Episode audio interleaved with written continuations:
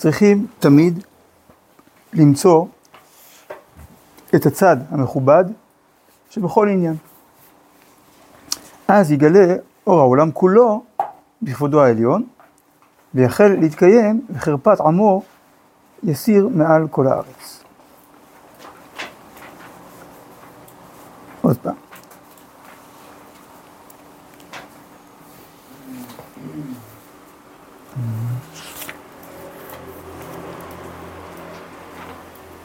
אולי נעבור רגע אחורה לאמונה, סעיף י"ט, החלק השני שלו.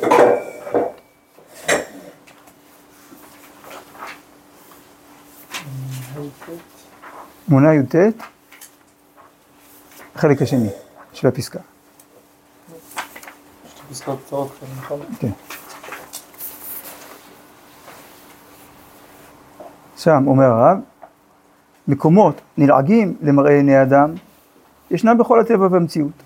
כלומר, אם מסתכלים במבט חיצוני, על החיצוניות של הדברים, תמיד נמצא דברים לא שלמים, וממילא גם מגוחכים. אבל אין הלעג בה, כי אם מקוצר ראות וממיעוט ההשגה של הסיגוב שיש בכל דבר, קטן וגדול יחד. כלומר, אדם שלועג לדברים במציאות, לא משנה למה, זה אומר, הוא מעיד רק על קוצר הראות שלו. החושים, החושים שלו מוגבלים. נכון, יש... אה, הרי דברים שנראים לאדם זניחים, קטנים, זה בגלל מגבלות חוש הראייה שלנו. אם, הראינו, אם היינו רואים פתית שלג, כמו שהוא נראה במיקרוסקופ, לא היינו עוברים הלאה. אני מבין שלכל פתית יש צורה ייחודית. כל גרגיר חול, אם, אה, מגדילים אותו פי שלושת אלפים, יש בו הרים וגאיות ונקיקים וודיות, זה ממש, זה עולם שלם, גרגיר חול. אז יש תוכן, יש, יש גוון ייחודי. אז הלעג מעיד שהאדם שופט את המציאות רק על פי קנה המידה הקטן שלו, שהוא נובע מקוצר ראות, כלומר מגבלות החושים, ומיעוט ההשגה, כלומר מגבלות שבתודעה, של הסיגוב, שגורמת לו לא להרגיש, לא לקלוט את הסיגוב שיש באמת בכל דבר, קטן וגדול יחד. מה זה אומר קטן וגדול יחד? זה המכנה המשותף של הקוטן ושל הגודל, שאת כולם ברא השם.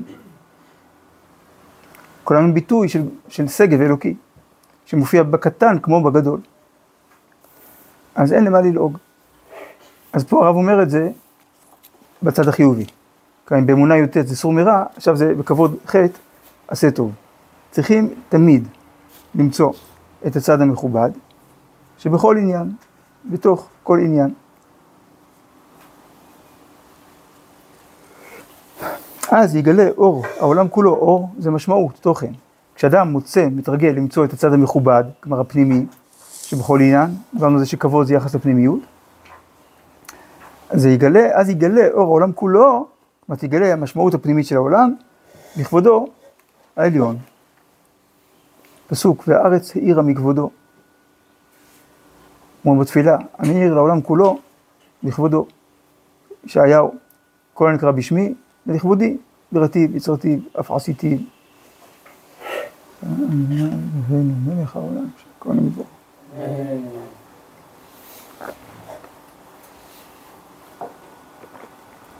ויכול להתקיים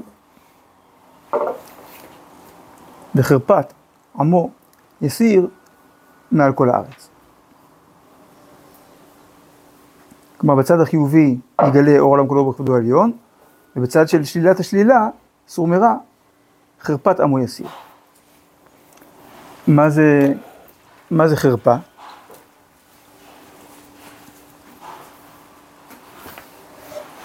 נגיד ש... נגיד שאני אומר משהו, ומישהו אומר, שמע, אני חולק עליך, אני חושב בדיוק ההפך. זה מעליב? לא, אני אומר ככה, הוא אומר ההפך, נברר. אבל אם אני אומר משהו, או עושה משהו, ואומרים לי, אה, לא מתאים לך, ממך היינו מצפים לי יותר, זה, זה מביך, נכון? זה, זה חרפה. חרפה זאת אומרת, לא מתאים לך. חרפה זה שיש פער בין החיצוניות לבין הפנימיות. שהחיצוניות לא משקפת את הפנימיות, קטנה עליה, סותרת אותה. חרפה.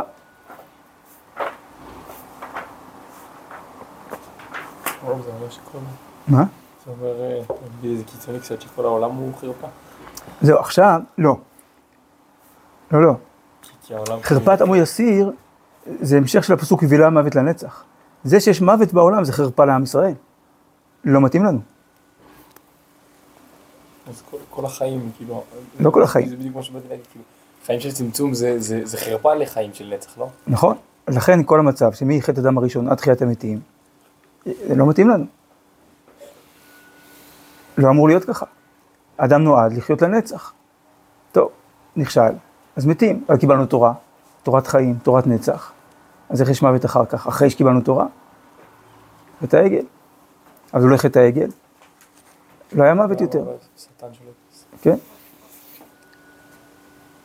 ולעתיד לבוא, חרפת עמו יסיר. אז כל עבודה שלנו של כבוד, זה לא סתם שעכשיו בדור של גאולה, זה אחד המושגים שהכי הכי פרוצים. כי גיבורי התרבות של היום, גם כן, גיבורים חיצוניים, את מי הם מכבדים? כאילו ספורטאים, דוגמנים, איך הם עומדים? איזה פוזות? ככה, כאילו שחצנות כזאת, אני מלך העולם. מה? לא שם על אף אחד, לא דופק חשבון לאף אחד, מזלזל, כאילו ככל שאדם יכול להרשות לעצמו יותר לזלזל, סימן שהוא יותר שווה. כשהאמת היא להפך, ככל שאדם יותר גדול באמת, הוא יודע יותר לכבד. דווקא הכבוד- הוא סימן לגדלות. אז אחד, באמת, אחד הדברים שהכי חשוב לחנך ילדים היום, ותלמידים בכלל, לכבוד. כבוד להורים, כבוד למורים, כבוד למבוגרים, כבוד לתכנים, כבוד לכל דבר. כי בכל דבר יש תוכן, יש ערך.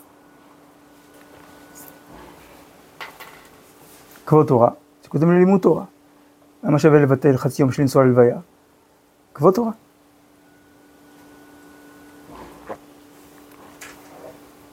כבוד בונה, יחס פנימי. הוא אומר שאני באמת שייך. נכון, יש אה, סיפור כזה על אה, הרבי הרש"ב מחב"ד, ש... מלובביץ', שהיה לו, שפעם היה לו עגלון קבוע. פעם העגלון אמר לחסידים, הרבה שלכם פחדן. כאילו פעם בכמה זמן היה נוסע לקברות אבותיו, והיה אומר, הוא, רק ברגע שמגיעים הוא כבר מתחיל להחוויר, יורד מהגלה, הולך לאט לאט, חולץ נעליים, דופק על הדלת של הציונים, כאילו של האוהל שהיה, ורק אז נכנס, כאילו, ו- ו- ואני נכנס ישר, מסתכל, רואה מה שאני רוצה, וכאילו, ואחרי זה חוזר, כאילו, מה? כאילו, מי שלא מכבד, לא רואה את התוכן, לא פוגש את מה שיש, אז הוא לא קולט, אז הוא חיצוני, נשאר חיצוני. כבוד מעיד על, על זיקה, על שייכות. יראת כבוד. ט. אורו של משיח, כשזורח בלב, הוא מלמד לכבד את הבריות, כולם.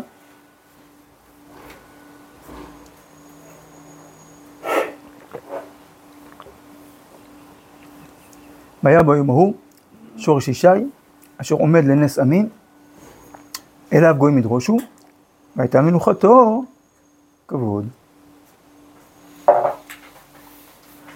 אורו של משיח, זה בדיוק חיבור של החיצוניות לפנימיות, שמלך המשיח, שמנהל את העולם, שהוא מולך, שהוא שולט, הוא, הוא זה שמבטא את השלטון האלוקי בעולם, את השלטון של הפנימיות.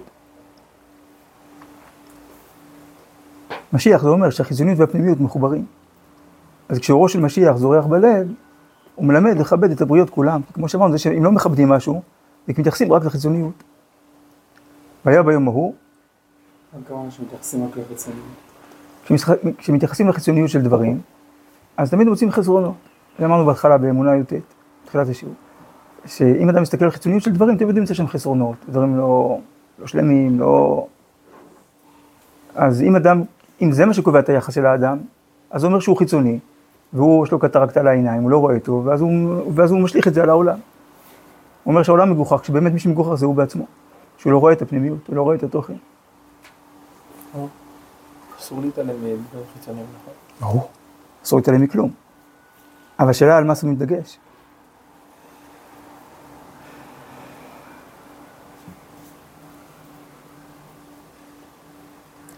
אז אורו של משיח, כשזורח בלב, הוא מלמד לכבד את הבריות כולם. והיה ביום ההוא שורש ישי, או משיח בן דוד, אשר עומד לנס עמים, נס זה תורן שהוא המרכז, כיוון שהוא הכי גבוה, הכל מתרכז סביבו. אז הוא נס של כל הלאומיות בעולם, אליו גויים ידרושו, והייתה מנוחתו כבוד. המשיח הוא הופעת הכבוד האלוקי במנוחה. כיסא השם, יציבות. מלך אין כבודו מחול, כי כבודו הוא כבוד השם.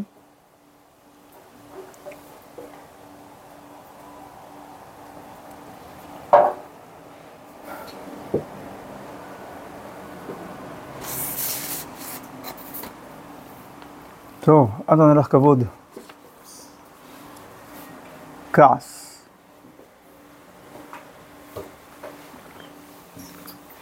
לפעמים בא ריתחא דאורייתא, ממה שאדם המעלה המשוטט במרחבי הדעה העליונה, מוכרח להתפגש בצמצומי הקצובות, המוכרחים בהגבלותיהם, ממה לתאוות גבעות עולם. והנשמה העליונה מצטערת, ומתעורר על ידי זה כעס הנפש, וריתחא דאורייתא. זה לפעמים אחד. ולפעמים בא זה מפני פגישה פתאומית עם המציאות, העומדת בשפלותה בחיי המעשה, מפני ירידת החיים. והנשמה ההורגת לנועם השם, ואור אלוהי נכבד ומאיר ברוב זוהרו, מצטערת וסולדת, ומתיילדת צביון של כעס עצור. אמנם, גובה הרוח, אורך האף של ההשכלה הרחבה, מתרומם על כל אלה. והאדם המסתכל ישכיל איך שכל הירידות עליות הן באמת, והצמצומים וההגבלות מביאות לידי אורה רחבה אלוהית עליונה. אז ישוב הנייח האלוהי להאיר בנשמה, ויפיק נחת ורצון. באור צדיקים ישמח. אז שוב, לפעמים בא ריתחא דאורייתא, שהגמרא אומרת שאם תמיד חכם כועס, דאורייתא הוא דקמרת חליל, לא שהוא כעסן, עצבני, אלא זה כעס שנובע מהמפגש של המציאות עם התורה. התורה היא נשמת המציאות, נשמה היא לא מוגבלת, וכשצריכה להופיע בגוף, אז זה כואב לה. אז הרב אומר שלפעמים בריתחא דאורייתא, מה שאדם המעלה, המשוטט, ממרחבי הדעה העליונה, משוטט זה כמו טיול, זה לא הליכה למטרה ספציפית, ממוקדת, אלא הוא חי את המרחב האלוקי הזה, האינסופי. ימין ושמאל תפרוצי. לפעמים, כל הזמן, גם אדם כזה, מוכרח להיפגש בצמצומי הקצובות. קצוב זה חתוך, כמו קצב, חותך את הבשר, קצבה, מנה מסוימת. זה השורש של קץ, זה גם כן סוף, קצה, קוצץ. אז יש קצובות, שינייך כעדר הקצובות. למה צריך שיניים? כדי לחתור לחתיכות קטנות, כדי שאי אפשר לעכל. אי אפשר להכניס את כל האוכל בבת אחת. זה שיניים חותכות אותו. אבל זה קטן. כמו, אה, כמו שחברת חשמל יש את, ה, את תחנת הכוח. בסוף יש בין, בין, תחנת הכוח לבין החשמל שפה בחדר, יש הרבה טרנספורמטורים שמורידים את המתח, אחרת הכל פה יתפוצץ. אז ככה בחיים יש כאלה טרנספורמטורים שמורידים את הגובה הנשמתי, ושאפשר לחיות חיים אנושיים, עולמיים, סבירים בתוך עולם מוגבל, ולהתקדם לאט לאט. כדי להמליך את השם על עולם מוגבל, שזה הקידוש השם של העולם. אבל מי שחי את הגובה ואת המרחב האינסופי, קשה לו עם זה. מוכרח, אצלו זה, מבחינתו זה הכרח, מוכרח להיפגש בצמצומי הקצובות, המוכרחים בהגבלותיהן, גם ממעל לתאוות גבעות גולן. כלומר, גם מהמקום הזה שהוא נמצא בו, ממעל לתאוות גבעות עולם, כתוב, תאווה זה קצה. כתוב, והתאוויתם לכם, עד הקצה.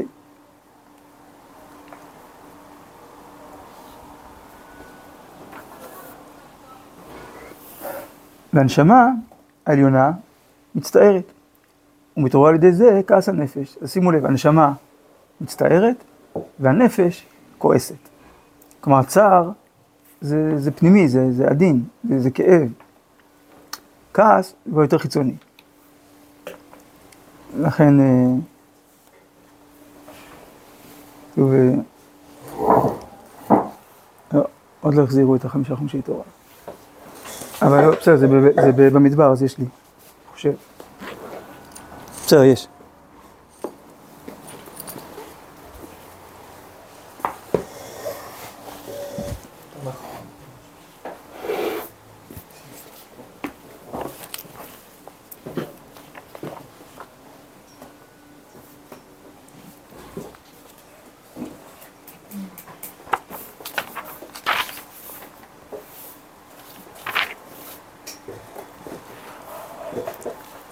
קורח מגיע, דתן ואבירם, לא נעלה. וייחר למשה מאוד. עכשיו, שלא נבין לא נכון, אז רש"י מביא את חז"ל. וייחר למשה מאוד, נצטער עד למאוד. לא כעס, זה צער. אל תתבלבל, זה יכול להיראות כמו כעס, אבל באמת זה היה צער.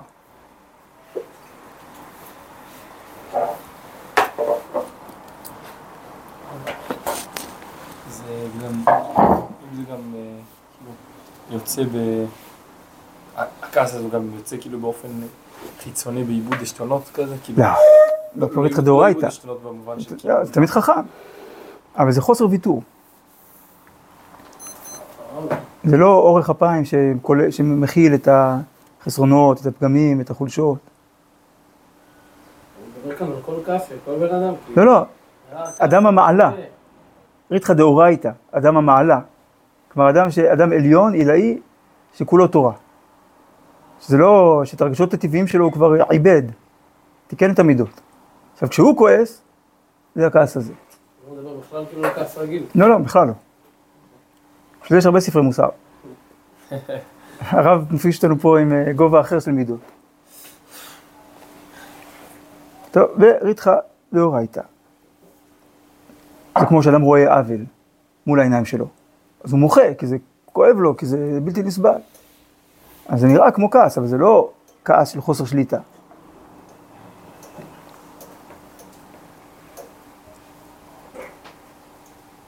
ולפעמים זה בא, כלומר ריתחא דאורייתא, מפני פגישה פתאומית עם המציאות. העומדת בשפלותה בחיי המעשה, כלומר מקום נמוך, בשפל, בשפלה, בחיי המעשה, לירידת החיים.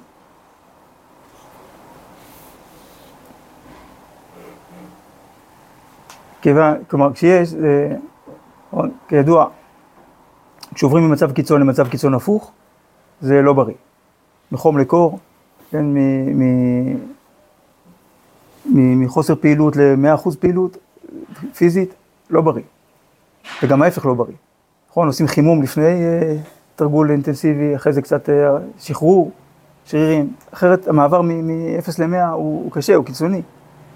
אז לפעמים יש מצב שאותו אדם גדול פוגש את המציאות בשפלותה בצורה פתאומית.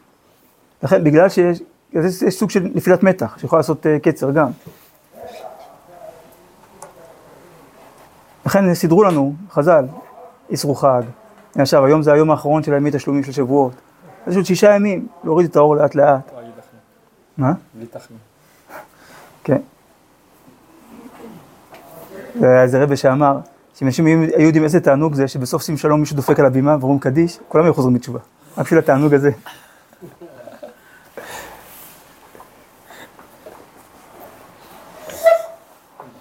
טוב, מוצאי שבת, כאילו, הקדוש ברוך מסדר לנו נחיתה רכה. כאילו ש... שלא יהיה כמו בלימת פתאומית שהכל אה, מזדעזע. אבל לפעמים יש מצב כזה, פעם היו נוסעים מהישיבה הביתה, אז היה לוקח שבועיים, לאט לאט היו מתרגלים לרעיון, מתכוננים, היום כשזה לוקח שעה וחצי, אז אה, לפעמים זה בלאגן כזה, עוברים מראש לראש, מתרבות לתרבות. תלוי בבית, תלוי בישיבה כמובן, אבל לפעמים יש מצב כזה שאדם צריך לחוות בבת אחת שינוי, זה ראש אחר, אז לפעמים זה, זה כואב. נכון, ישיבה היא לא מקום בעולם הזה, ישיבה היא מעין עולם הבא, מעין ישיבה של מעלה. הראיה שבעולם הזה, אדם עובד שישה ימים, כלומר מתמודד עם חיי המעשה, חיי החוץ, חיי החולין, ובשבת יום של פנימיות, של תורה. בישיבה זה להפך, לומדים תורה כל השבוע, ושבת נוסעים הביתה להתמודד עם עולם החוץ ועם תפיסת עולם אחרת.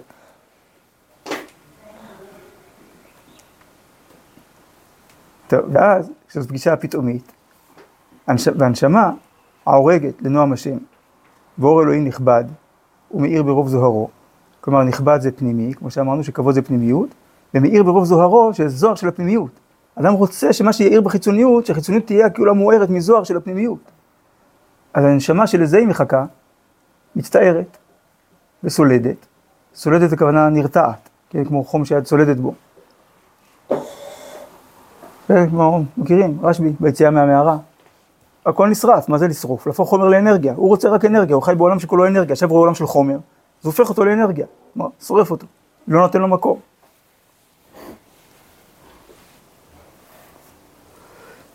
הוא, מת, הוא מתייצר, הוא מתיילד, צביון של כעס עצור. הסיבה הראשונה, אז יש לנו שתי סיבות של ריתחא דאורייתא. הסיבה הראשונה היא בעולם הרוח, עצם ההקצבה, לעומת עולם הרוח המוחלט, שהוא משוטט בלי גבולות. והסיבה השנייה, מצד המפגש עם עולם המעשה. איזה הקצבה יש בעולם הרוח? מה?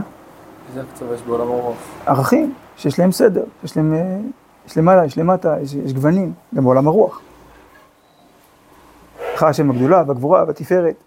יש, יש, גם שם יש עדיין כאילו כן. צמצומים, כאילו... וגם זה צמצום לעומת השאיפה הרגע לאינסוף, שאין לה מילים. אז אדם שחי שם, אז קשה לו עם עצם ההגבלה, עצם הכלים, עצם ה...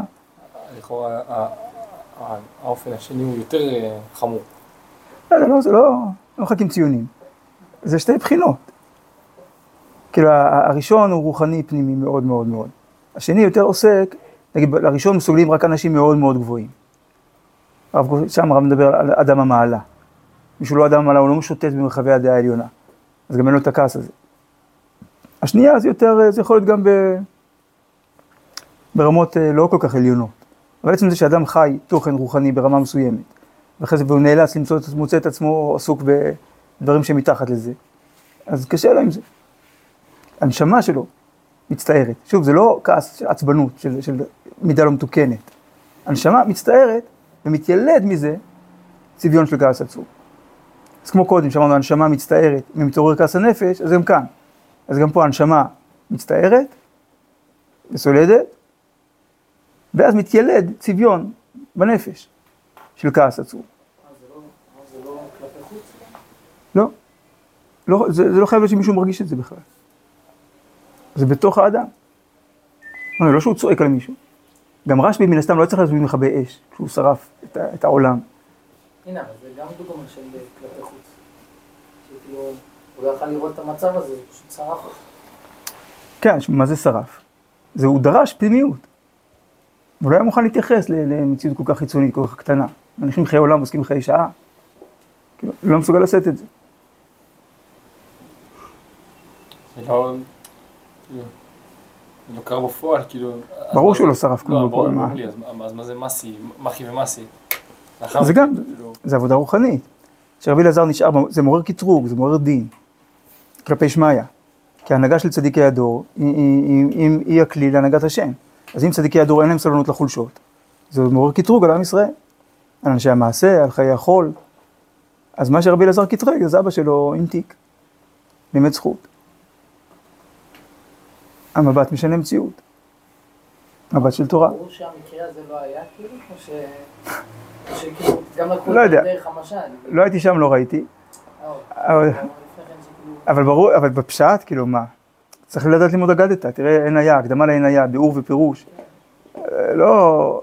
שרף, תראה, כשאומרים מהר"ל, אז מתרגלים לתפיסה הזאת. שרף זה לא עכשיו הוא לקח גפרורים ו... אני יודע שהיה לו בעיניים כוח כזה, כמו איזה קוסם, אה, יודע מה. הכוונה דרש רוחניות מוחלטת. לא, קרה איזה פעולה ב... בעולם, כאילו. מה? קרה מזה איזה משהו. יכול להיות. קרה פעולה בעולמות, זה כן, בטוח. בעולמות. איך זה נראה בעולם הזה? לא יודע. אני לא כזה זקן, כאילו, לא, לא הייתי אז. טוב.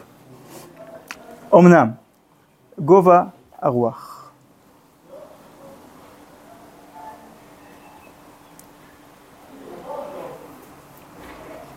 כלומר, ככל שאדם נמצא יותר גבוה, הוא רואה שטח יותר רחב.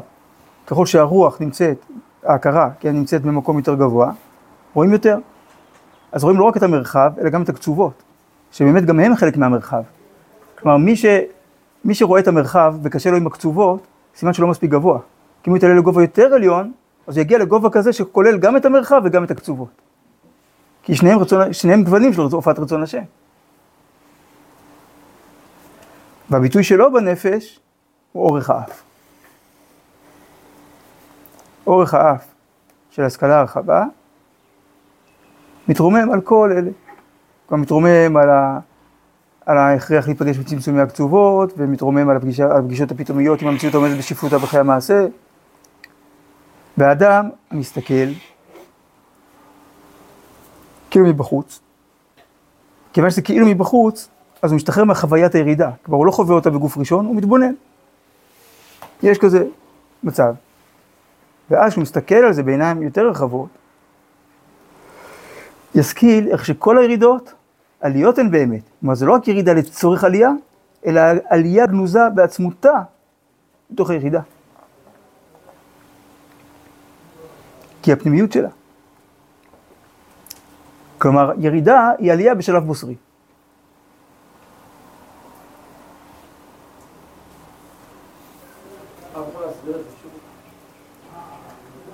כל הירידות, עליות הן באמת. למה? כי לזה הם נועדו. אנוכי ארד עמך מצרימה, ואנוכי אעלך גם עלו. ואחרי כן יצאו ברכוש גדול. לא יורדים כדי לעלות, יורדים כדי לעלות בצורה יותר, יותר עוצמתית.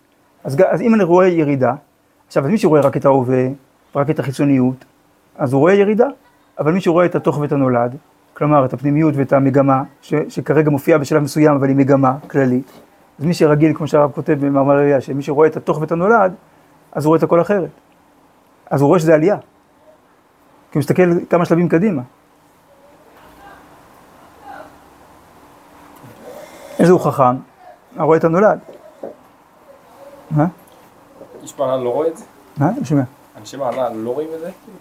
את גודל הירידות? לא. אולי הם יודעים את זה, אבל עוד לא ברמה לחיות את זה ככה.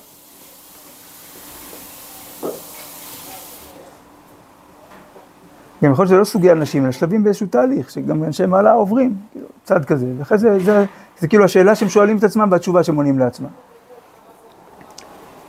ואדם המסתכל ישכיל איך שכל הירידות, עליות הן באמת, והצמצומים וההגבלות מביאות לידי אורה רחבה, אלוהית, עליונה, בצר, הרחבת לי.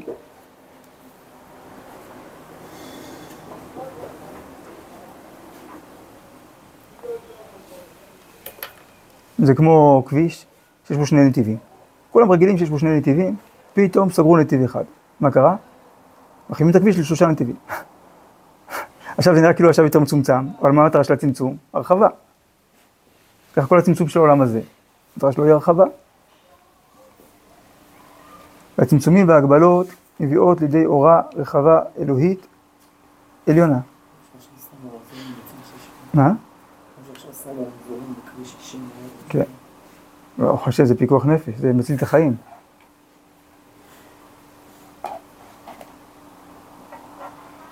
יש מי שנאמר עליו פרא אדם, זה מה שהוא נוהג, הוא פרא אדם. ו...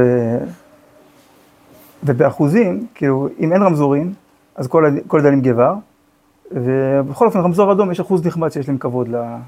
לרמזור. לא יודע אם הרוב, אבל הרבה. זה כבר חוסך אה, חיים. רק פה בצומת פה של רכילים, היה אישה נהרגה, אימא לילדים קטנים, כי לא התקינו רמזורים. כן.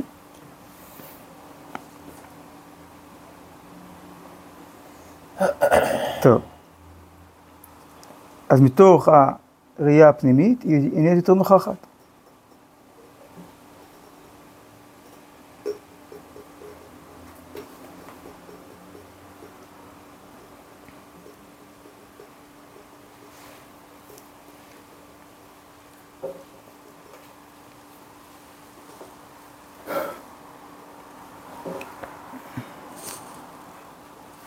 פה מדרש. בסדר, לא, לא, בסדר, אוקיי. המדרש מפורסם, כולכם מכירים אותו. אברהם אבינו, למשל, אברהם אבינו, איך הוא הגיע לאמונה? הוא ראה את הבירה דולקת. אמר, אה, אין אדון לבירה, תצא אליו בעל הבירה. אז מה זה דולקת? פשט, נשרפת. כי המציאות היא מתכלה, המציאות היא חסרה. אז מה אומר, מה אומר אברהם אבינו? איך זה יכול להיות? חייבת להיות פנימיות, חייב להיות תיקון. ואז יצא אליו בעל הבירה. דווקא כשרואים את החסרונות, אומרים, אבל זה לא יכול להיות. זה הביטוי הכי עמוק לאמונה. לא יכול להיות שהעולם יישאר ככה. לא יכול להיות. לא יכול להיות שהמדינה תראה ככה, עוד 50 שנה. לא יכול להיות. זה מביא את הגאולה. כי עכשיו השאלה הבאה היא, אז מה אני עושה בשביל זה? שאלה איך אני נהיה שותף בתיקון. זה שהקדוש ברוך יכול להביא את התיקון של הכל, ברור, אבל הוא כיבד אותנו להיות שותפים שלו, אז עכשיו איך אני ממלא את חלקי בשותפות? איך אני ממצה את מיטב הכוחות שלי כדי להיות שותף נאמן?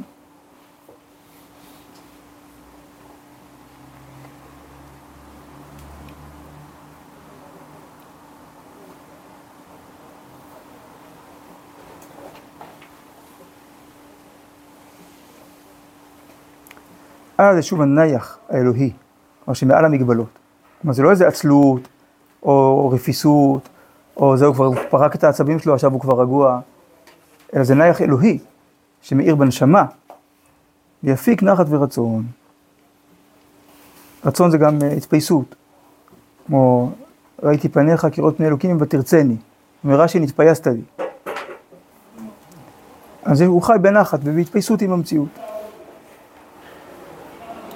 ריצוי? מה? זה לא ריצוי? לא, לא.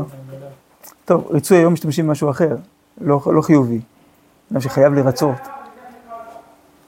יש, אה, יש רצון שהוא התפייסות, נעימות. כמו כתוב יפת ראיתי כי תרצה, המדרש אומר כשאתם מתרצים לי. אנחנו בפיוס עם הקדוש ברוך הוא. ואור צדיקים, שמח. עכשיו זה כבר לא אש, אלא אור.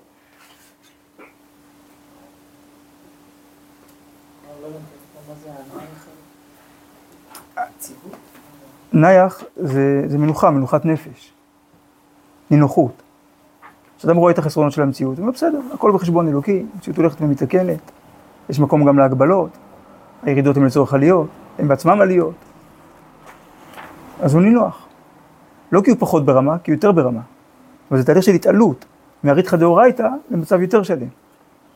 כלומר, הריתחא דאורייתא זה תוצר לוואי שהוא אפשר לקרוא לו טבעי, של רמה גבוהה של אנשים. אבל שיותר גדול מזה. זה כמו שקצת דומה למה ש... ממרה ידוע של הרבי מקוצק, כתוב ש... ש-80 תלמידים היו לו להלל הזקן, גדול שבכולן רבן יוחנן בן זכאי, קטן שבכולן יונתן בן עוזיאל, הפוך, סליחה.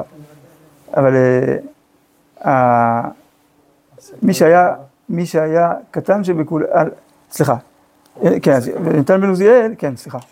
אבל יונתן בן עוזיאל, אז כל עוף שפורח מעליו נשרף. אז שואל, אז, אז אם, זה, אם זה התלמיד, הרב מקוצרים, אז מה הרב? הרב היה, הרב היה כל כך גדול, עד שעוף שפרח מעליו לא נשרף. כלומר שהוא ידע עם כל האנרגיות שלו, שהיו עוד יותר גבוהות, גם לתת מקום לכל דבר, גם לעוף שפורח על ראשו. שמעתי משם דוד אמיתי שאומר לדבר הזה, שקיימים כל מיני אנשים שאומרים, אה הנה, אני יותר גדול ממנו, גם מעליי לא נשרף שם. כן. כן, זה כמו העגלון שלא מפחד להיכנס לקבר. ו...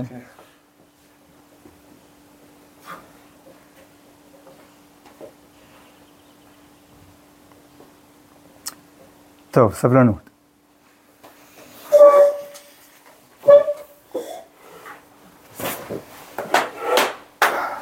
הסבלנות בדעות. כשהיא באה מלב טהור ומנוקה מכל רשעה, סבלנות זה מה שקוראים היום סובלנות.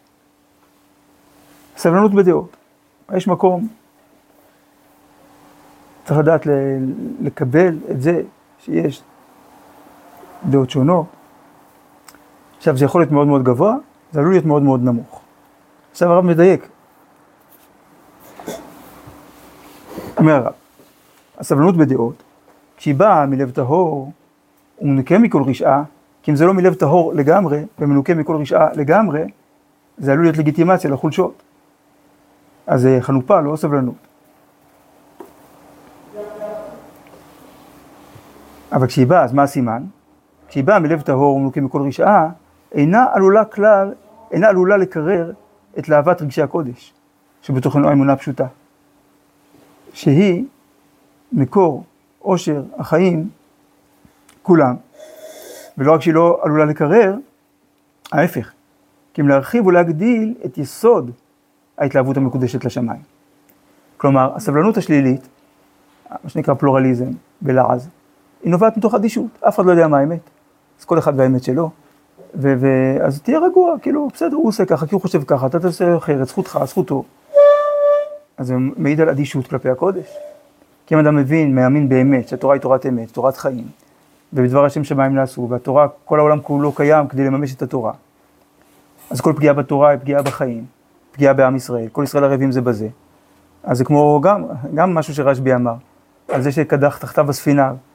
אז אה, אמרו לו, מה אתה עושה? אמר לו, תחתיי אני קודש, שכרתי, זה התא הפרטי שלי. אבל זה חור של כולם, בספינה של כולנו.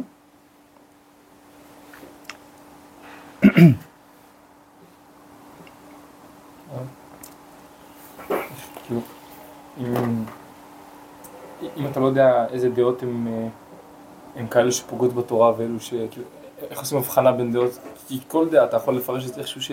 איך שזה פוגע בתורה איכשהו... עוד מעט נראה. נראה לי שבהמשך יש קצת אה, עושה סדר. נראה- מה דרך מה כן. אז עוד פעם, הסבלנות, שהיא לא באה ממקום מאוד מאוד טהור, אז היא סוג של אדישות, היא מקררת את להבת רגשי הקודש. מה, לא אכפת לך? כמו שהרמח"ל כותב בהקדמה למסילת ישרים, אחד מהסימנים, ש- וגם בפרק י"ט, אחד מהסימנים של אהבה, קנאות. לא יכול לסבול שהיא אחרת. מה? מה זאת אומרת? שאם אה, אני רואה אה, אדם אה, מתייחס לא יפה לאישה זקנה, אז זה מרגיז אותי. אבל אם אני מסתכל מקרוב ורואה שהאישה הזקנה הזאת סבתא שלי, זה עוד יותר מרגיז אותי. כי אותה אני יותר אוהב. אז מי שמאוד מאוד אוהב את השם, אז כל מה שנעשה בניגוד לרצון השם בעולם, מרגיז אותו מאוד. לא מרגיז של מידות רעות, אלא הוא הוא מזעזע, זה מטלטל. אני לא יכול לשתוק על זה. הסבלנות אומרת, בסדר, לא כולם שלמים, תקבל את זה. אז זה מקרר את להבת רגשי הקודש. אבל סבלנות אמיתית, לא רק שהיא לא מקררת, היא מרחיבה את היסוד. כלומר, על הבסיס שלה ייבנה בניין יותר גדול של התלהבות. למה? מה זה סבלנות אמיתית? אומר הרב. הסבלנות חמושה היא באמונה רבה מאוד.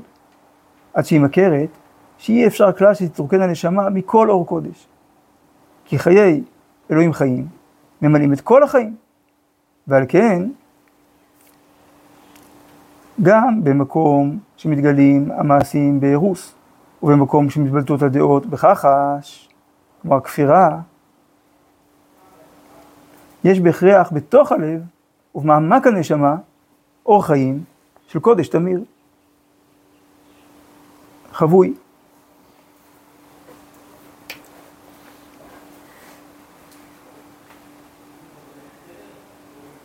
כלומר, ממה נובעת סבלנות אמיתית? ממבט נשמתי. כשרואים את האמת, מסתכלים על הנשמה, אז זאת נשמה קדושה. מה פגום? המעשים והדעות עלולים, עלולים להיפגם, אבל לא הנשמה. אז גם במקום שמתגלים המעשים בארוס, ובמקום שמתבלטות הדעות בכחש, יש בהכרח, אז מתגלים, מתבלטות, יש בהכרח בתוך הלב ובמעמק הנשמה, כלומר במקום שהוא לא בולט ולא, מתב... לא, כן, ולא גלוי, אור חיים של קודש תמיר. נשמה יהודית היא קדושה, היא רוצה אלוקות. הרבה פעמים האנטי שיש לאנשים שהם אה, אנטי דתיים, זה נובע בגלל תביעה אמית- אמיתית, לדתיות אמיתית עמוקה, לאמונה גדולה. כיוון שלא מכירים אותה ביהדות שהם מכירים, אז הם כועסים עליה, כי הם יודעים שמשם זה היה אמור לבוא. זה כמו אהבה נכזבת. כלומר, זה שאנשים מרירים וכועסים כלפי הדת, מה זה אומר? שיהיו להם ציפיות. מה זה אומר שהיה להם ציפיות? שהם מאמינים שזה אמור להיות שם. כי הם מאמינים. אבל הם לא רואים את זה, אז זה, זה, זה כואב להם.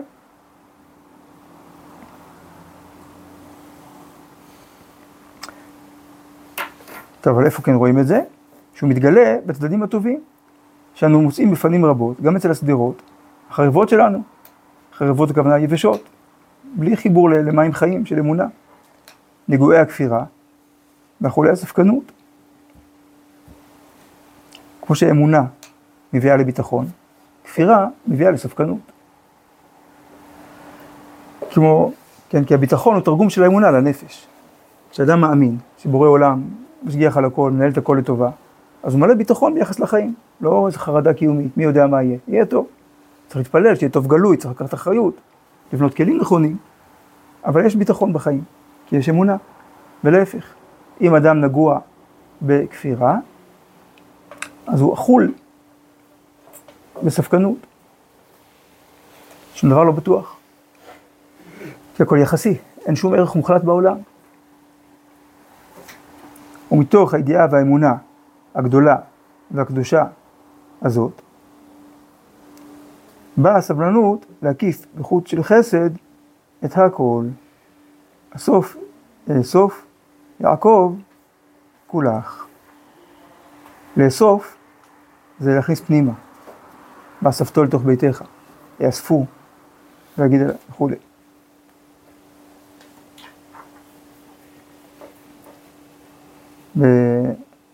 במאורות התשובה, הרב מדבר על המצב של תיקון של האומה.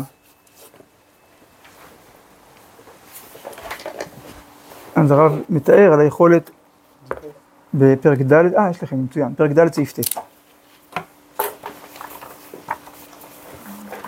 מי שבא לך מתלמודו בידו.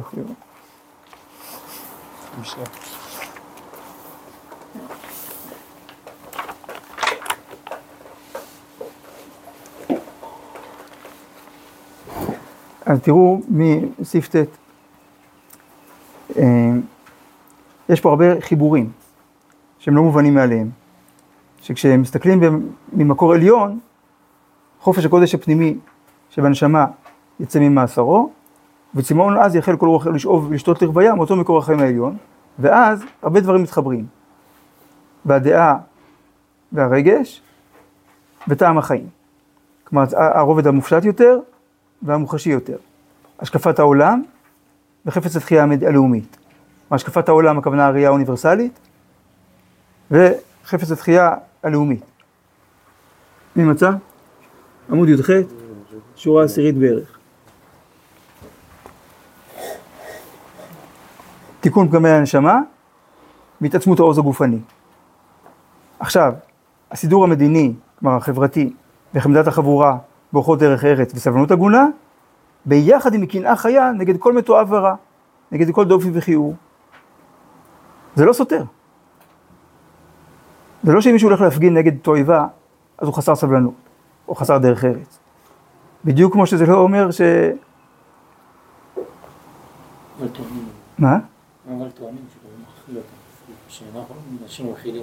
לא, זה בדיוק העניין, שהקודש מכיל את הכל, כי יש לו התייחסות להכל, זה לא אומר שהוא מקבל את הכל. זה אומר שהוא נותן לגיטימציה להכל. שאמרנו, זה, רק לחשוב ככה זה כבר מקרב. זכותו, לא זכותו.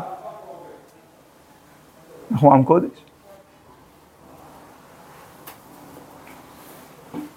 אז קנאה אמיתית לא סותרת סבלנות אמיתית. כי קנאה אמיתית היא לא שתלטנות, אלא רצון שהטוב האלוקי יופיע בצורה השלמה בכל המרחבים, בכל ההקשרים, אצל כולם.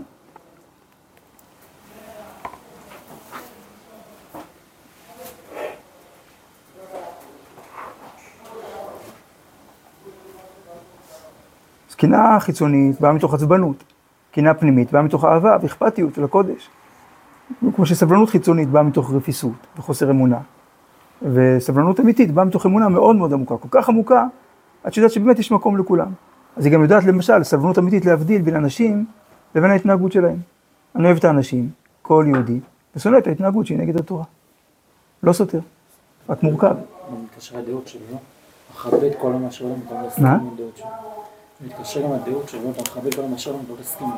לא. כן, שוב, את הדעות לא תמיד, אבל מכבד את המקום שממנו הדעות שלו נובעות, כי זה מקום ישר בשורש. כלומר, יש לו תביעה ישרה. כמו אנשים שהולכים להפגין נגד חיילי צה"ל במחסומים, ומוסרים את נפשם כל יום שישי, לקבל גז מדמיע ו... ו... ומעצרים, לפעמים גם מקבלים אבנים מהצד השני שלהם, שהם תומכים בו. שהם לא מבדילים בין יהודי ליהודי. אז מאיפה זה נובע? מתביעה ליושר, מתביעה לצדק, למוסר, כיבוש משחית.